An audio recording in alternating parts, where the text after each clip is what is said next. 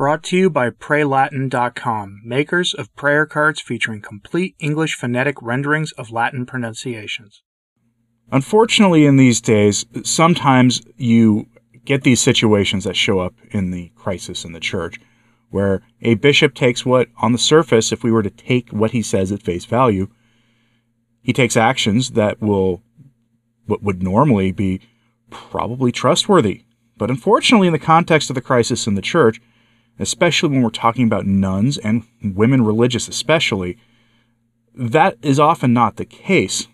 I've covered here extensively the unfortunate reality that we've seen unfolding in the church of religious orders uh, lately, it seems uh, women religious, especially, being targeted by Rome and usually with the help of the local ordinary, meaning the local bishop, for the seizure of their property, for the shutting down of their religious life, for the ending of religious orders. We, I have gotten word from people in the know connected to less than traditional religious orders that it's not just traditionalist orders this is happening to. Anyone with a shortage of vocations in the religious life is being targeted by Rome, having their monasteries and their convents seized, being sent off at best to live in a hospice or to be to live in a retirement home, or having their few vocations remaining folded in with other religious orders, their property seized and then sold for money. This has happened time and time and time again, to the point where I almost tire of talking about it because it is a story that just never goes away. And after a while, it gets almost depressing to talk about this. Nuns have always been a hero of mine, and it's why I actually really can't stand like the really extremely modernist nuns who trade the gospel and the outward symbolic, the, the uniform, you know, the, the habit for something secular. I, I, because the nuns are a reflection of Our Lady. They live a life modeled after the Virgin, and they are heroes of mine in a great many ways. And so it's why I take these stories personally. And it's why I don't bring you any pleasure in talking about this story today. And I have to ask, what is going on in Fort Worth? I normally I, I will like quote articles extensively. I don't usually like being the guy who just reads an article at length. I did early in the days of my channel, but I moved away from that. But there's enough details in this article that, that I'm going to give you from a mainstream news outlet. That's why your first red flag on the story that this is such a high profile story. This has got the attention of the secular world, where even they're asking what's going on. There's so many details here that we have to talk about.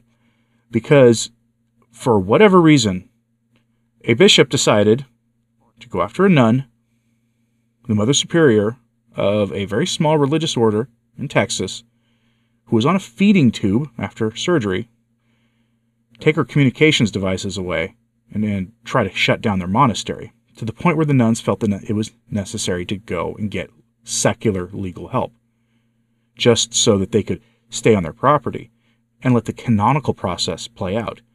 A canonical process that I will be upfront with you about. I don't think it's going to go well for them. And it's not because of the details you're about to see here, but because the system seems to be stacked against nuns these days. And the only reason I think this is even come up in the secular news is because the bishop makes an incredible allegation and then gives no details. An incredible allegation against the character of the Mother Superior, with no details given, that if he had kept that part quiet, privately communicated it to the sisters, but not to the media, this might not have been something we're talking about now. So let's go to CBS News for this article. Headline Pure Evil Nuns file lawsuit against Catholic bishop. Posted on May 19th of 2023. Pure evil.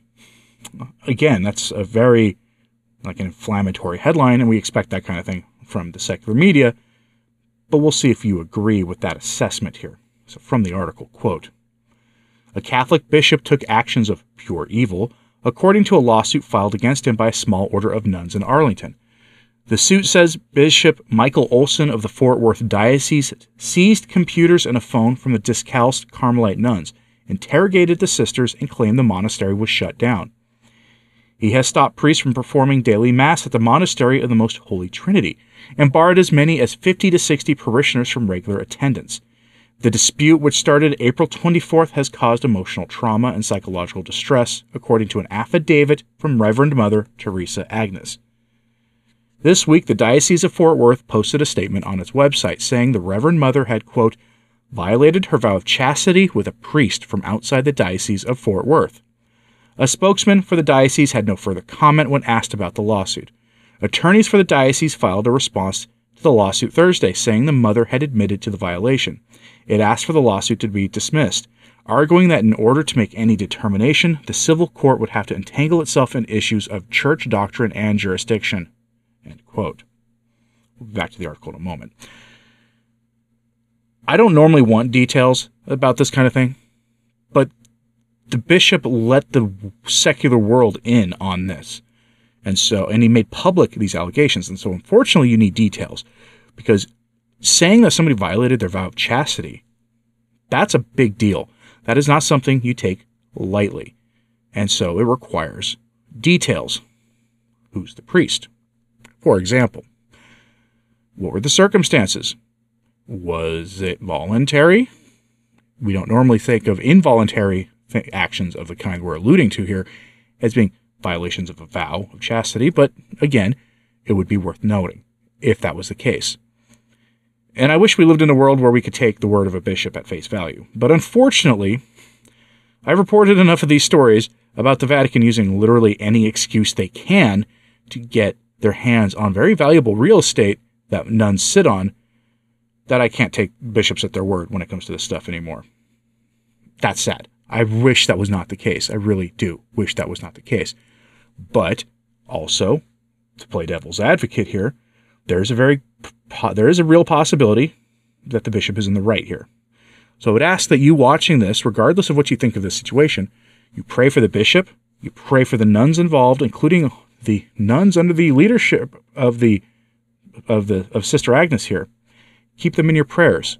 Pray that there a just resolution to this is solved, maybe one that can preserve the monastery, because at the end of the day, it is a little strange that a violation, a very serious violation, but a violation nonetheless of a personal kind of the Mother Superior would lead to the closing of a monastery. That's suspicious. And that is why I'm talking to you about this now. Because looming over all of this is the continued stories about real estate holdings and the suppression of religious orders in the name of money, the god Mammon. Let's go back to the article. Quote, Fort Worth attorney Michael Bobo, who is representing the nuns, described it as, quote, extraordinary for them to feel the need to file the suit.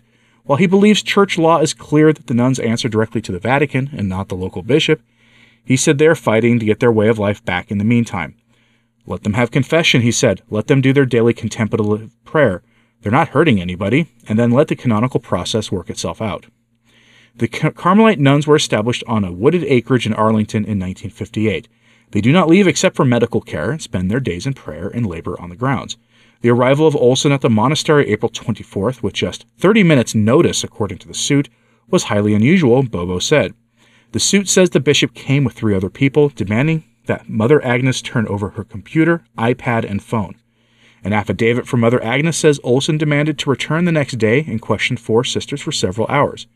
Currently in very poor health and connected to a feeding tube, Mother Agnes says she had a surgical procedure that day, was under anesthesia and pain medication, including a, a controlled substance whose name we will not say on YouTube.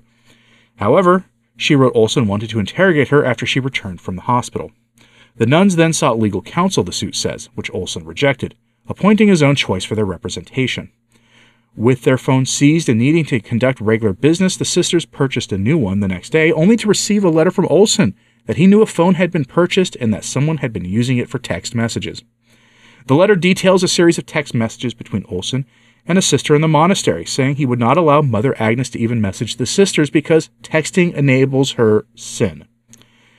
The computers and phone were returned to the nuns this week, Bobo said, under an agreement procured by the canonical attorney appointed by Olson, Michael Potaski. That agreement, which Bobo said was made without consulting with the nuns, first allowed the diocese to obtain mirror images of the data and content of the devices. The agreement says the forensic images will be used for the purposes of this ecclesiastical investigation. Okay, I want to point out something here for you. They are only asking that the canonical process play out. Here's the thing these canonical processes, when land is involved, never go well for the nuns in question. I keep bringing up land even though this article never mentions it. And I'm doing that because the track record is clear. 100% of the time when, when religious orders are shut down under Francis Church, guess what it's about? Real estate. I would like a transparent process here. Yes, if there is an accusation that a nun has violated her vows, then obviously there needs to be some action taken. Doing so while she's on a feeding tube is grotesque, to put it mildly. And sh- but shutting down the monastery is that actually necessary? Why would you shut down the, the monastery for the sins of one person?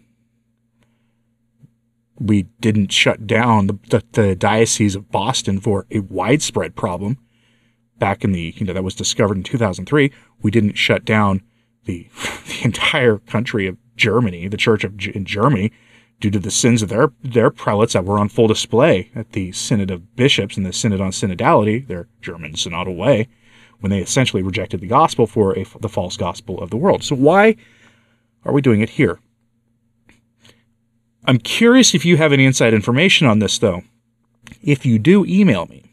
My email address is in the description box below. I'll try to put it on the screen here because this is happening right in America where 75% of my audience is. So let me know if you have inside information because at the end of the day, we need the truth about this.